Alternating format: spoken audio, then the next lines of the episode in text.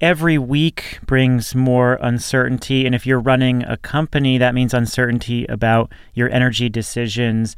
CPower is here to help. CPower has been helping organizations like yours chart a path to the uncertain energy future since the first open energy markets were created in the US. They've got a range of energy experts who will help you figure out how to make your investments and control your spend on energy. Visit the cpowerway.com slash future to learn how CPower can guide you across the bridge to energy's future.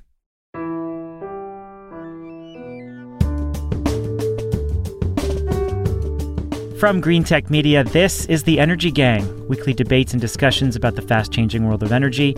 I'm Stephen Lacey, a contributing editor at GTM. Welcome to the show. This week, you can pause it, but you can't shut it down. We look at pauses in air pollution, in renewables, and in international climate talks. We're going to look at several contrasts in this episode. Clear blue skies were created by this economic disaster. Um, what do they mean for controlling air pollution and climate long term? Then, if diplomats can't physically assemble in November to strengthen countries' climate pledges, could that actually be a good thing? And then what happens when sun and wind produce lots of power and it doesn't get used? The gang is with me from their respective rooms in their households. Katherine Hamilton is the chair and co founder of 38 North Solutions. She is in Arlington, Virginia. Hello, Katherine. Good morning. No broken bones this week. Good. I was waiting for your dramatic update. No, we've tried to be like as drama free as possible. And in Bethesda, Maryland, it's Jigar Shah. He is the president of Generate Capital, and he's got the stars and the moon behind him. How are you, sir? I'm great. I'm great. My hands smell a little bit like chlorine from the cleaning of the bathrooms, but it's what we have to do these days. Indeed.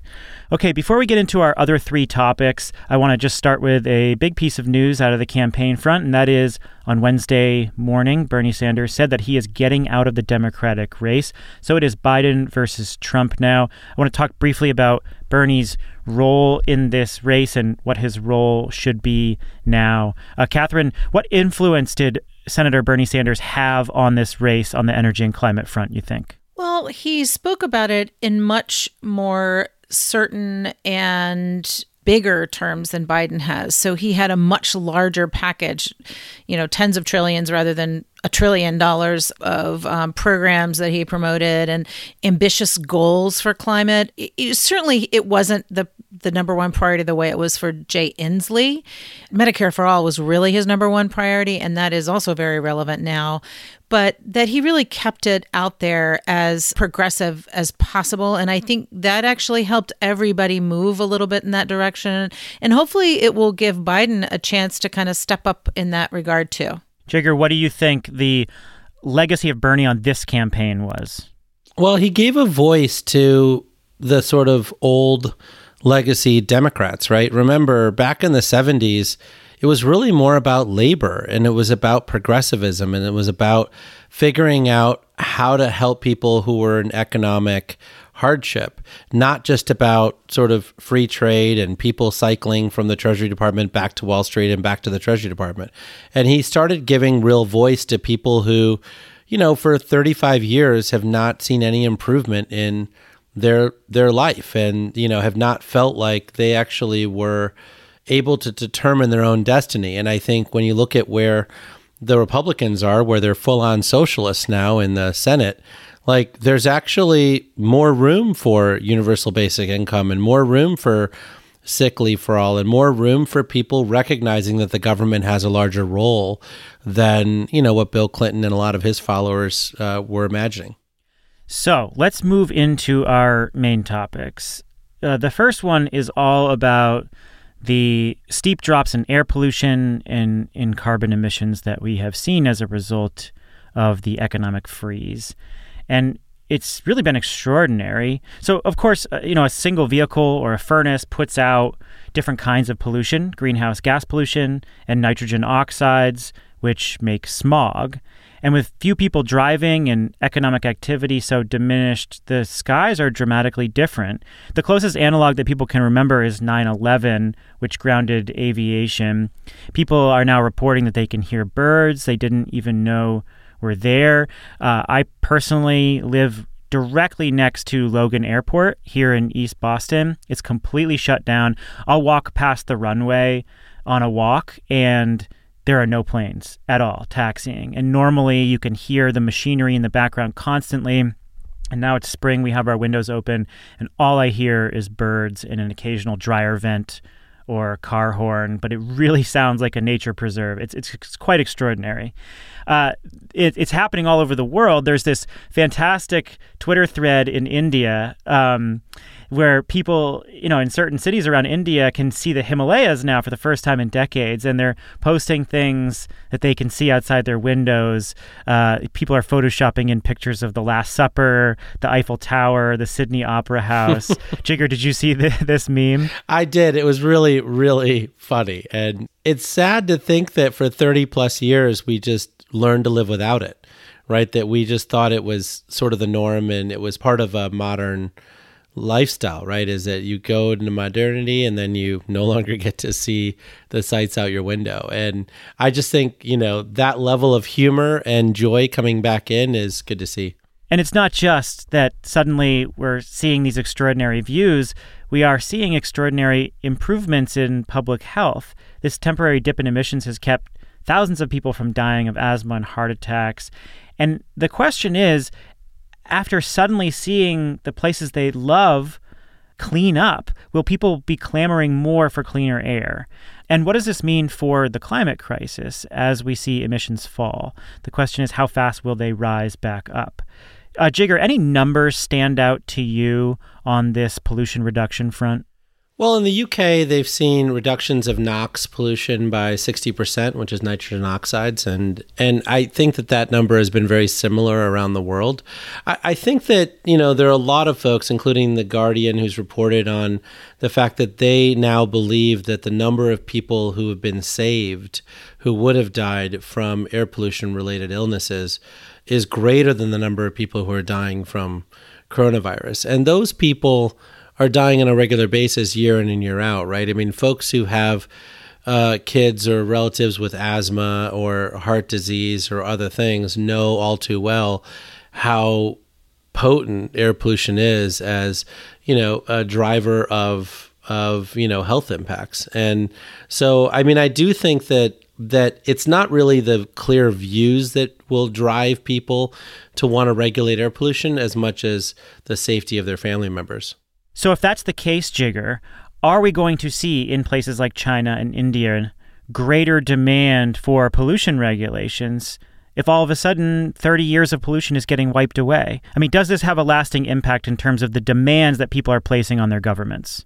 Well, remember, these governments in particular, right, India and China already have bold goals.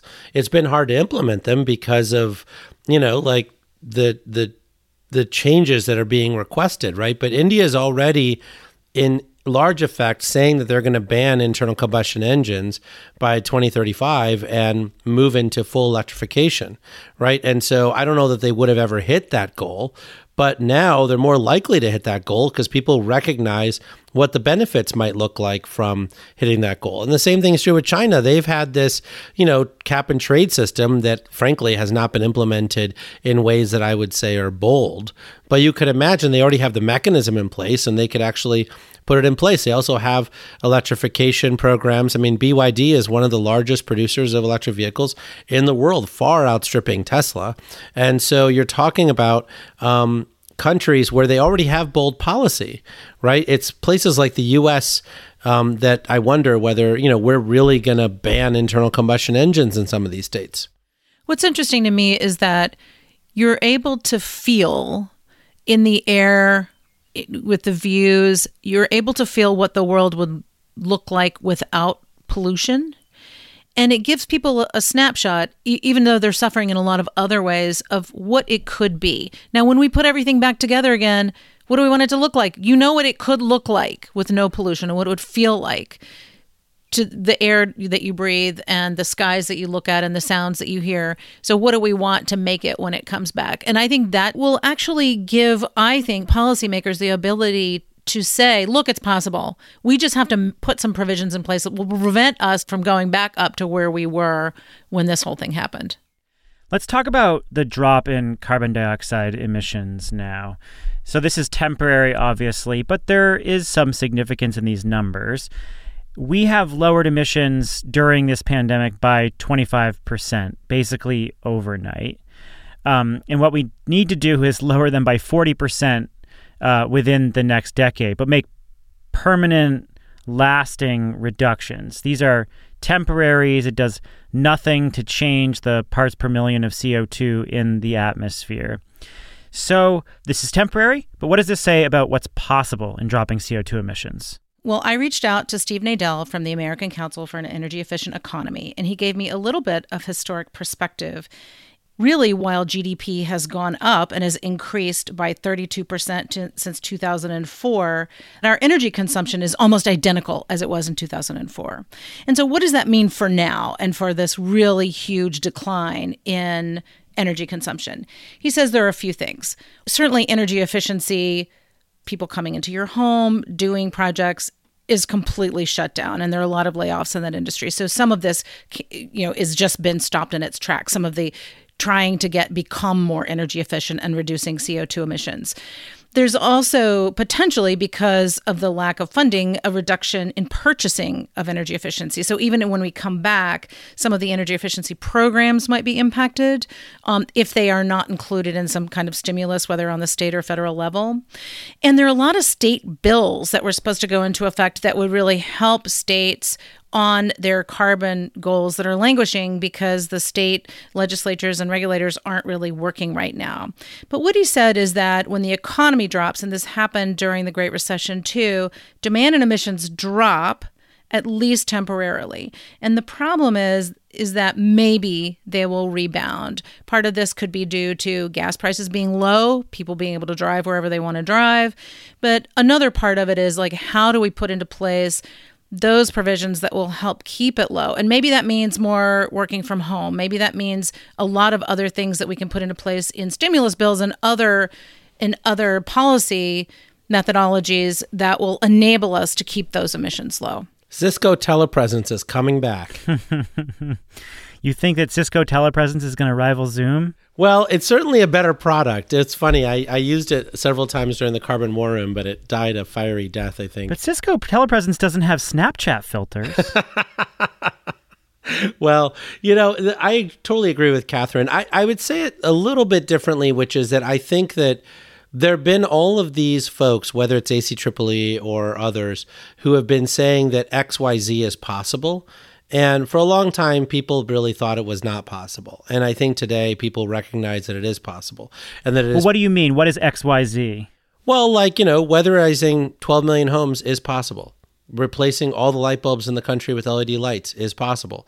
Figuring out how to convert from natural gas water heating to electric water heating is possible. Figuring out how to move from, you know, traditional boilers to heat pumps is possible. Electrify everything is possible. There's a lot of things out there that are possible. And when you think about what we have been told is impossible, we now no longer believe those people who are saying it's impossible. I mean, the notion that the electric utility industry today has been able to load level the grid with all of these changes, right? You think about the percentage of power that's coming from renewable energy today is far higher than it was last year because a lot of those renewable energy plants are must run plants, right? In the merit order curve, they bid in at zero cents a kilowatt hour, so they always get selected.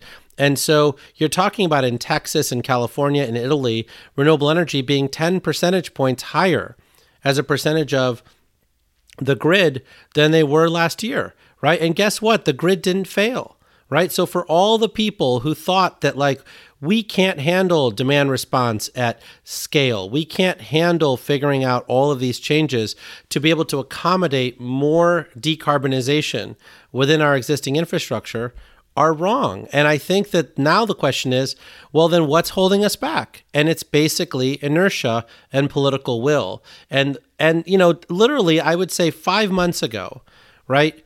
I would have said, God, the ARRA stimulus bill was impossible to pass. I can't imagine the government passing something similar. Now, in three like consecutive bills we've passed 2 trillion dollars we were talking about how you know most presidential candidates were saying 1 trillion is the most we can pass for climate change and bernie sanders was talking about 10 trillion well hell mitch mcconnell may pass 10 trillion dollars with the bills this year right i just think that the political will is what's stopping us from solving this problem, right? I think these temporary decreases in carbon emissions has convinced me more than ever that we have the ability to reduce our carbon emissions if we want to at speed and scale.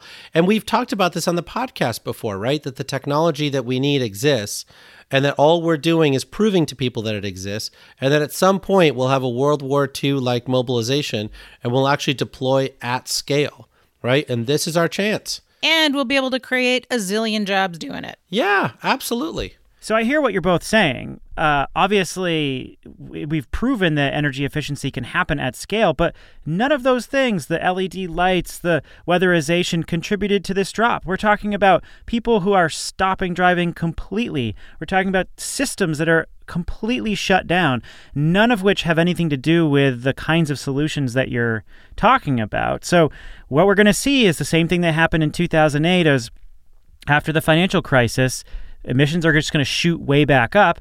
And we may very well get some of these solutions funded in a stimulus bill, as we've discussed. But it feels to me like we're talking about two separate things here. Um, the the the problem that we're facing right now is that the economy is shut down, and all the energy efficiency stuff that you outlined has nothing to do with that.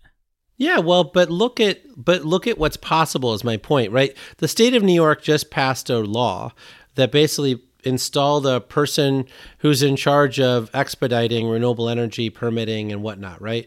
For so long, we've sort of said we can't inconvenience one person in the United States. They have the ability to sue everybody and take it to the Supreme Court, or else we can't like build infrastructure. Today, we know that's not true. If the governors actually think that something is valuable, that we need to build a transmission line to bring more clean hydro to New York City, guess what? We can do it. If if people want to actually expedite the weatherization of homes, they can do it. We certainly shut down all the bars and restaurants and businesses. I just think that when you think about that the coronavirus crisis, which frankly is tiny. I get it's important. I get that we all should be sacrificing. I get all that stuff. I'm not bitter about that. But when you think about what's coming from 450 parts per million carbon dioxide warming, it is 100x, 1000x what we're talking about with coronavirus, right? We might actually have 200,000 people that die in this country from from coronavirus, and it's a tragedy.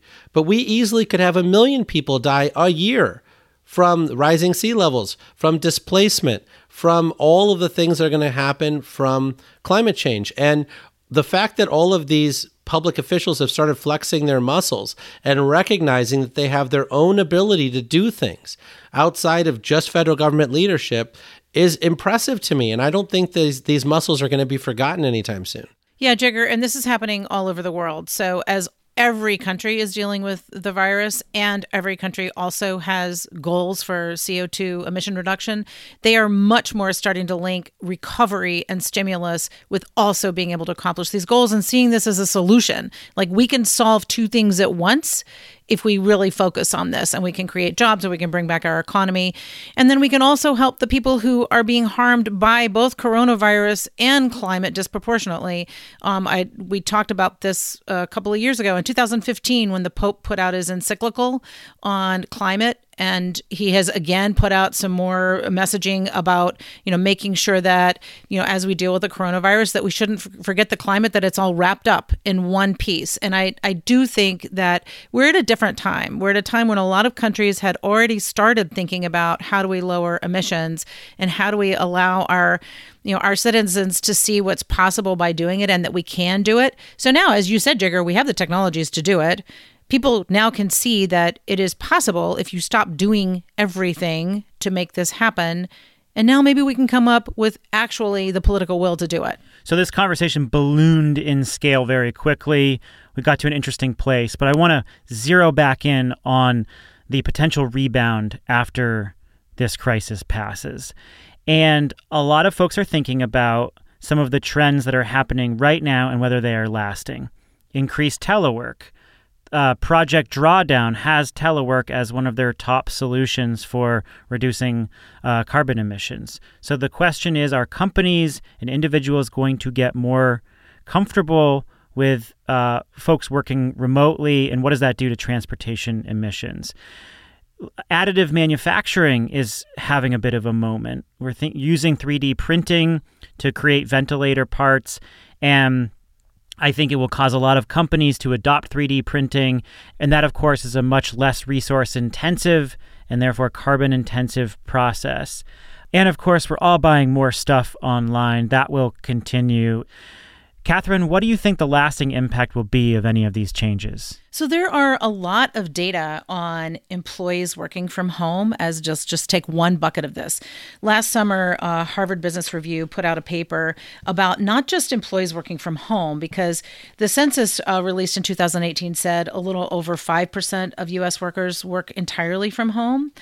But there's something called working from anywhere, and that's really allowing employees to work from say, a place where they want to retire eventually, allowing them to extend their careers longer, or work from a place where their parents are located so they can be closer to taking care of them, or a place that is less costly to live, that has a lower cost of living, and um, will actually increase their ability to have a higher salary. So there are a lot of data on what working from anywhere will do, and workers are willing to accept less pay to work wherever they are. I know the federal government did uh, an experiment started several years ago doing this alternative work week where you would have one day off every other week um, if you work nine hour days. Uh, well, now they're all working from home pretty much. Um, but the studies are really interesting because it shows that, you know, work output increases, that the quality does not decrease. And th- there's a, a pretty significant study done with US patent examiners. So there are a lot of data about it. Now, it does depend on what industry you're in, it depends on what level you are in the organization. But if you have the tools, like if you have Zoom or other tools that you can use to do this, that it shows that you can be more productive. And I think that because we've been able to develop some of these tools so quickly and people are adapting now, that some of this will persist. Now, of course, we have constraints like having to also teach our kids at the same time, and hopefully that won't persist. But being able to work from anywhere and certainly working from home at a minimum um, I think a lot of that will continue because we're proving out right now that we can do it, and we're setting up the systems to enable even utility customer service reps that we talked about last week are able to do this. Jigar, do any of these trends stand out to you as having a lasting influence on emissions after the crisis passes? Well, I certainly think that there are going to be a lot more people who do telework. I think that's certainly true. I, in general, I'd say that, you know, I still think that human interaction at work actually creates a lot more creativity, and so I think you're going to see, um, you know, return to offices. But but in general, um, I, in general, I see some of that. I think the bigger impact for me is going to be really more around what occurs from all these supply chains that Amazon and Walmart and others have created. I, I do think that there is going to be a lot of localization. I, I, think that the supply chains to China are most certainly going to be cut. I think China is going to come out far more weak out of this than any other country, right? I think there's a lot of people who just, you know, got used to just in time, you know, stuff. I mean, just the stupidest things like raspberries and blueberries that people, you know, get just in time by passenger freight are no longer affordable because, you know, they're not being subsidized by passengers. And so cargo planes are expensive. And so I just think that a lot of stuff is going to get more local. And I think that's a good thing, right? That's what Bernie Sanders and a lot of the Trump supporters want, right? Is this this globalization has really run amok, and I think a lot of folks are going to be looking at shorter supply chains and paying extra locally for you know the certainty of knowing who your suppliers are and them not being nameless and faceless halfway around the world. I think but separately just fixing things. I mean you know like i've had so many things that like broke in my house the last four weeks and i get repair parts and i take out the toolkit and i fix it. I think a lot of people are going to start fixing things again and not just throwing stuff away and buying new stuff just because things break right? And so I think you're going to see a tremendous amount of thinking about about exactly how do things occur in our lives, right? I mean, at least that's what's happened to me, right? It's just like you get so used to people educating your children and, you know, your house just being cleaned once every other week and, you know, like folks just making your yard look nice and all that stuff is just not that important and you start to realize actually I can do a lot of this stuff myself. And so I think you're going to see a tremendous amount of you know self-awareness on these issues and i think that's going to cause huge shifts. I mean, I, my prediction is that five years from now, you're going to find that you don't recognize the world that was pre coronavirus, that it'll be that much different than it was. It's not incrementally different. It'll be radically different from from pre coronavirus. Yeah, I totally agree, Jigar. Anybody who has grown up with someone who lived through the Depression, and I remember my grandmother doing this, like saving all the kitchen grease and putting it in a can, and I was always like, "What are you going to do with this kitchen grease?" Let me like, and she'd say, "Well, well, I have to use it to cook again." It's like, well, you could just use the one that's in the cabinet. But if you people who lived through the Depression, they learned how to make do with what they had. They learned how to hack. They were the original life hackers on a lot of these, uh, you know, right to repair. My grandfather could fix anything in the world. So I think this is going to have a greater impact than we all might think. Before we get to the next segments, let's talk about our sponsor, CPower. When it comes to making decisions about your organization's energy use and energy spend, you've got a lot of uncertainties to deal with. You don't have a crystal ball, but CPower's experts are there to help. Uh, they're going to help you figure out is it the right time to invest in distributed generation? How do you use it to earn revenue in your region's energy market? Is your organization maximizing demand response earnings? CPower will help you make those decisions and build a unique bridge to energy's future. Visit the cpowerway.com slash future to learn more about how CPower's team can help you. So, a dramatic drop in carbon dioxide caused by an economic disaster is not a climate solution. The remedy must be permanent, and a permanent remedy is just what the international climate talks are all about.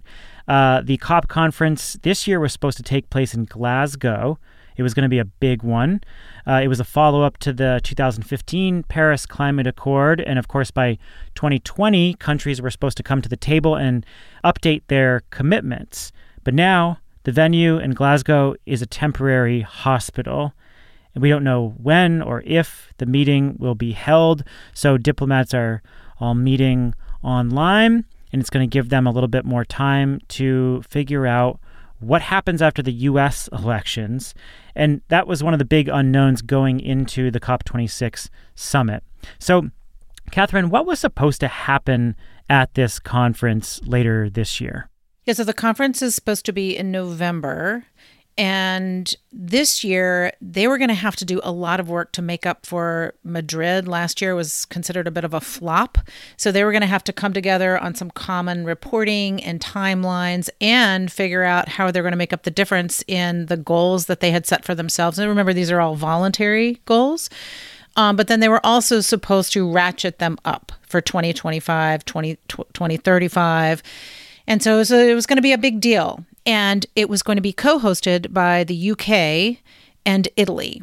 So the UK and Italy, and Italy is certainly very hard hit by the coronavirus, and the UK is getting there as well. So both of these countries are uh, on the front line of the coronavirus and really did need to push it out. Um, Chile is actually the head of the COP this year, and so they've been updating their goals and trying to figure out, you know, how do we, how are we able to talk about it? How are we actually able to get co-benefits from dealing with the pandemic and the climate goals? Interestingly, in 2021, the UK and Italy are also co-hosts of the G7. So that's the economic summit. So there would potentially both of those countries would be co-hosting both the environmental and economic summits for all of these nations. And it is significant that it's being pushed, but it also, the benefit is that it will give countries more time to come up with some solutions and work offline with their, you know, sub nationally and with smaller groups to try to figure out how do we then talk about our goals and realize the difference in what we had volunteered that we were going to do versus what we're actually doing. Just precisely what we have, right, is more time uh, to solve this crisis. Also, what's interesting is that the COPs happen in November, and remember these are like fifteen to twenty five thousand people coming together over two weeks. So that is a very large group. That's very dangerous to put that many people together in conditions that we have today, potentially.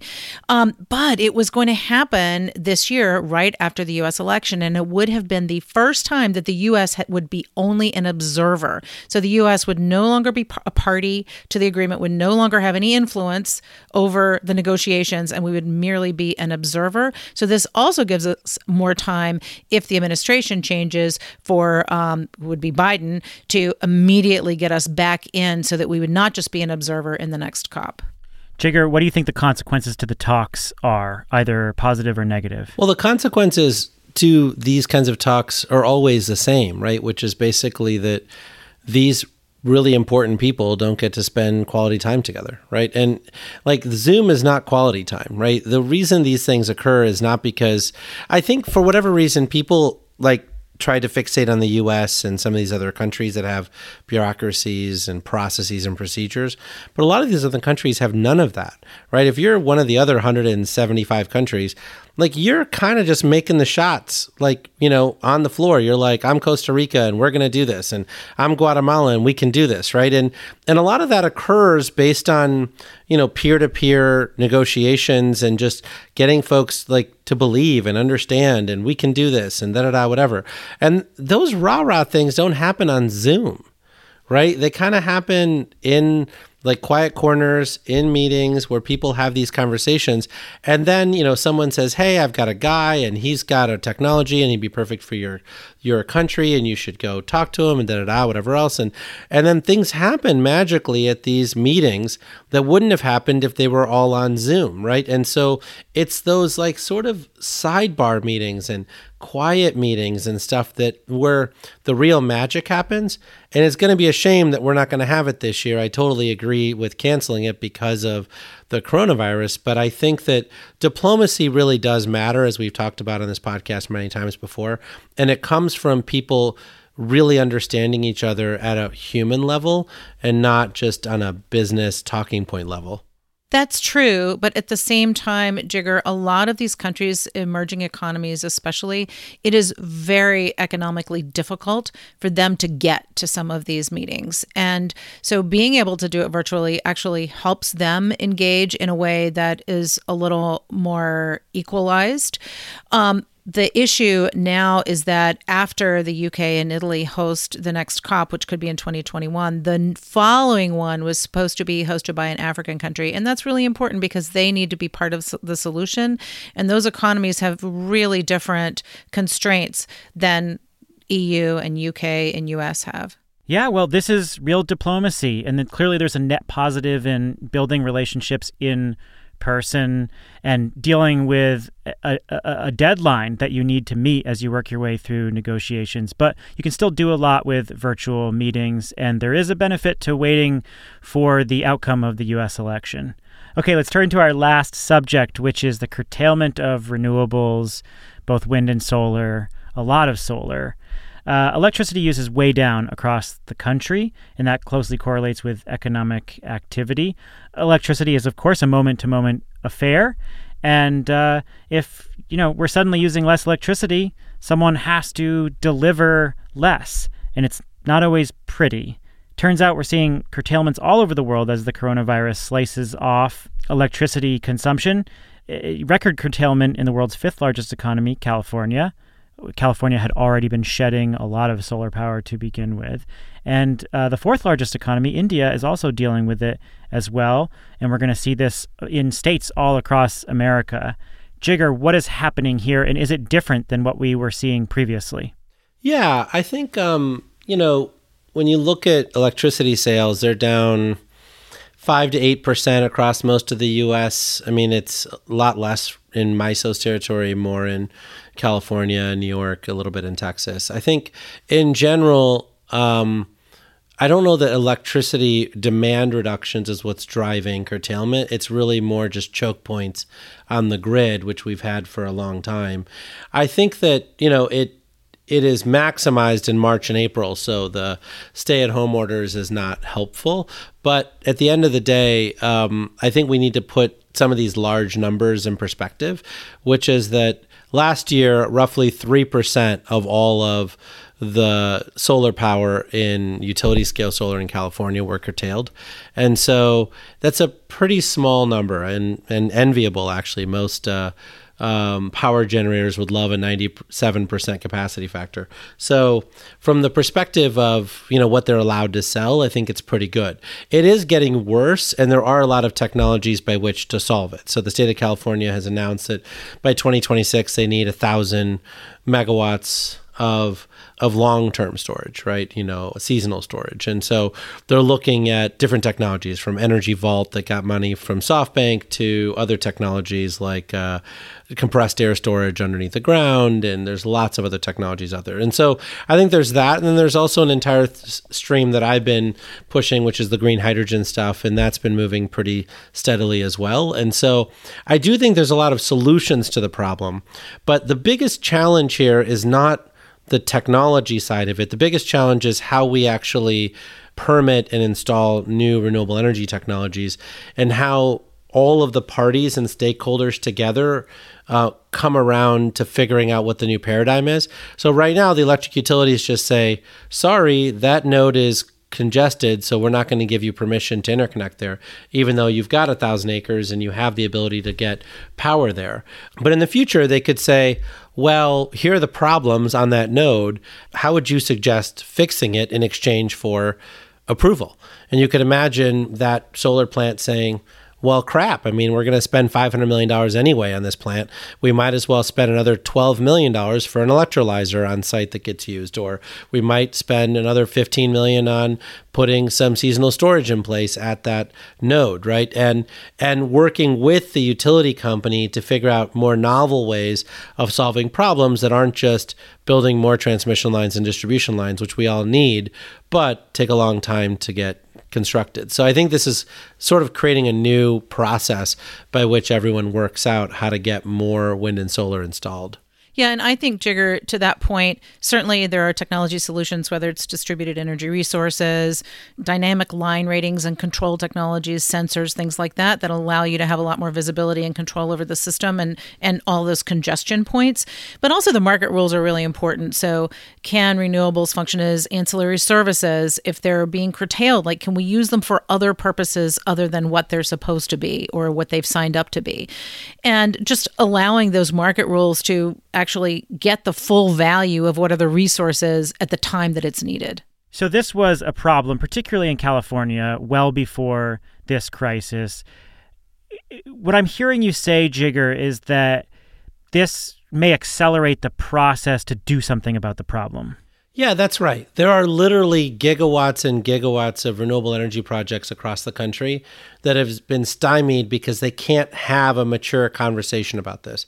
So, right now, the only thing people can do is say, we're going to interconnect at this node. We're going to be subjecting ourselves to curtailment at any time. And we're going to, you know, pay Allianz or somebody else to wrap the the wholesale power prices. We're going to pay them an arm and a leg to do that. And that's how we get financed, right? So basically, all of the pain and suffering gets put onto the solar and wind developer and the system itself does not do anything to accommodate figuring out how to accelerate the deployment of these projects. So you could imagine as this problem gets more acute, which is made even worse by the coronavirus, that there are now public service commissioners and others that are saying, damn it, you guys are actually going to sit down and figure this out. Like, stop with the goddamn pilot projects and stop with all this crap. And you're going to sit at a table and figure out how to unlock all this economic development because we need it. We need it right now. New York State has passed a law that requires an, a new office get set up to do some of this stuff to expedite permitting but it isn't actually expediting interconnection. And that's the next stage, right? All this curtailment is going to force the people who run the grid and force the utility companies to come to the table and say, how do we deal with this? Because you can't just say that we're going to wait 10 years for a new transmission line. There has to be other things that we can do. And oh, by the way, here are all the technologies that have already been written about in green tech media, but you're not actually, you know, looking at as potential solutions to solve this problem. And so I think there's a forcing mechanism here we have seen this and done this before and we know we can. So in 2017 when the when we had the great american eclipse which went across the country and i remember visiting with cal iso at the time and they're being super prepared about what do we do when all these solar systems drop offline and demand drops and then what happens when they come back? And nest thermostats was able to time simply by calling customers a few minutes in advance a thousand megawatts of nest thermostats across the country tracking the solar to make sure that there wasn't a surge. So we've done this before and an interesting story came out of India where they were going to do nine minutes of solidarity where everybody cut out their lights and they needed to prepare the grid for this. And they expected about a 15% drop in load. It ended up being a 25% drop in load, the actual, but they they managed it really well. Um, Manya Ranjan, who is an asset manager for Sterlite Power, that's the largest private transmission company in India, um, said it just went incredibly well, that they were able to manage all of the transmission and production assets and switch off transmission lines, taking reactors off service. They were able to do voltage and line control that that allowed them to manage it. So I we know how to do this and the issue is making sure that we have the technologies in place where we need them in those congestion points and that we have the market rules in place that allow us to participate fully. And this is in stark contrast to the situation in 2012 when uh, this kind of outage actually led to rolling blackouts in India. So I think that the progress has been just extraordinary. And here we are. Let's turn now to our free electrons. Jigar, what's caught your ear or your eye this week? So I've actually got a lot of really good things uh, that I've been reading, but I wanted to um, pivot a little bit and stress to all of our listeners that like this is go time. Um, if you actually have challenges in your business from you know the coronavirus or uh, you need stimulus like 1603 or you need other things nobody on the Hill is hearing you, right? That's what I'm hearing from everyone on the Hill. They're saying, we are not hearing enough from the clean energy industry. And so I know that you thought your neighbor called their member of Congress and you thought your, you know, dog called their veterinarian, but like like you need to start making phone calls. You need to start filling out surveys. You need to start getting involved in the process cuz this is go time. You know, like COVID 4, I don't actually know the nomenclature. I don't hope we don't get to COVID 19, but like that bill is now gotten pushed off from stimulus because um because we need a lot more help for for responders and small businesses and that kind of stuff. But at some point, probably in June, we'll pass a stimulus bill. And we're not on track to getting everything we wanted. So I just think that people are taking this way too lightly. If you really want something for your business, this is the moment. This is the week that you actually have to start organizing and making sure that we humanize our industry. Exactly. Tell them how many jobs are impacted and how many jobs you could create if you had an infusion of funding. Katherine, what's your free electron? So, a couple things I wanted to mention. One, and I know um, Jigar mentioned New York State, but Ann Arbor, Michigan has also decided that in part of their coronavirus recovery is going to be to continue clean energy goals, that this will help them on both fronts. Um, and then I also wanted to just point to some of the things that are happening online. Uh, John Krasinski and Emily Blunt do a weekly show uh, called um, Some Good News, where they talk about good news stories about coronavirus. And, you know, these are things that really bring us a lot of joy out there. Um, and then finally, I wanted to just mention a hero of mine and many, many, many others throughout the country in folk music that passed from coronavirus, who was John Prine. And wrote the sort of seminal song about coal mining uh, paradise. So I wanted to just give him a shout out too. So I've been paying attention to the incredible food waste crisis that's going on in this country. Um, what we're going to see is, you know, nearly a billion and a half dollars in farm losses just uh, from March through May, it, and you know, farmers because of the shift from you know food service to food retail farmers are just not getting their products out to restaurants and warehouses and food processing facilities in the same way. And so you have all these food banks that are crowded and you know have mile long lines of cars to get to them and they run out of food and it is very disheartening.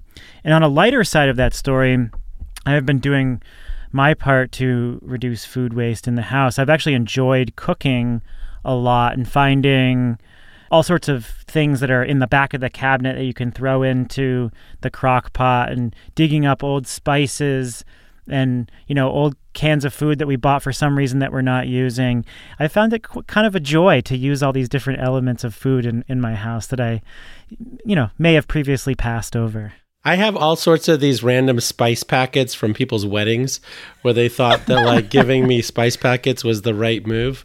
And uh, I haven't used them. And so we're now just adding them to like stews where we just add random ingredients into like a pot and, and just make it into a vegetable stew.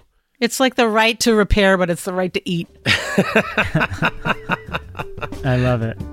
That's the end of the show, folks. The Energy Gang is a co production of Postscript Audio and Green Tech Media. Ingrid Lobet is our senior editor. Katherine Hamilton and Jigar Shah are my co hosts, and I am Stephen Lacey. Give us a rating and review on Apple Podcasts if you can, or over there on Stitcher, and subscribe to the show if you don't already, anywhere you get your podcasts. You can find us all on social media. Please let us know your thoughts on the show or if you have any other story ideas. And thank you so much for listening. Stay well, stay safe, stay sane, and we will talk to you next week. Thanks for listening.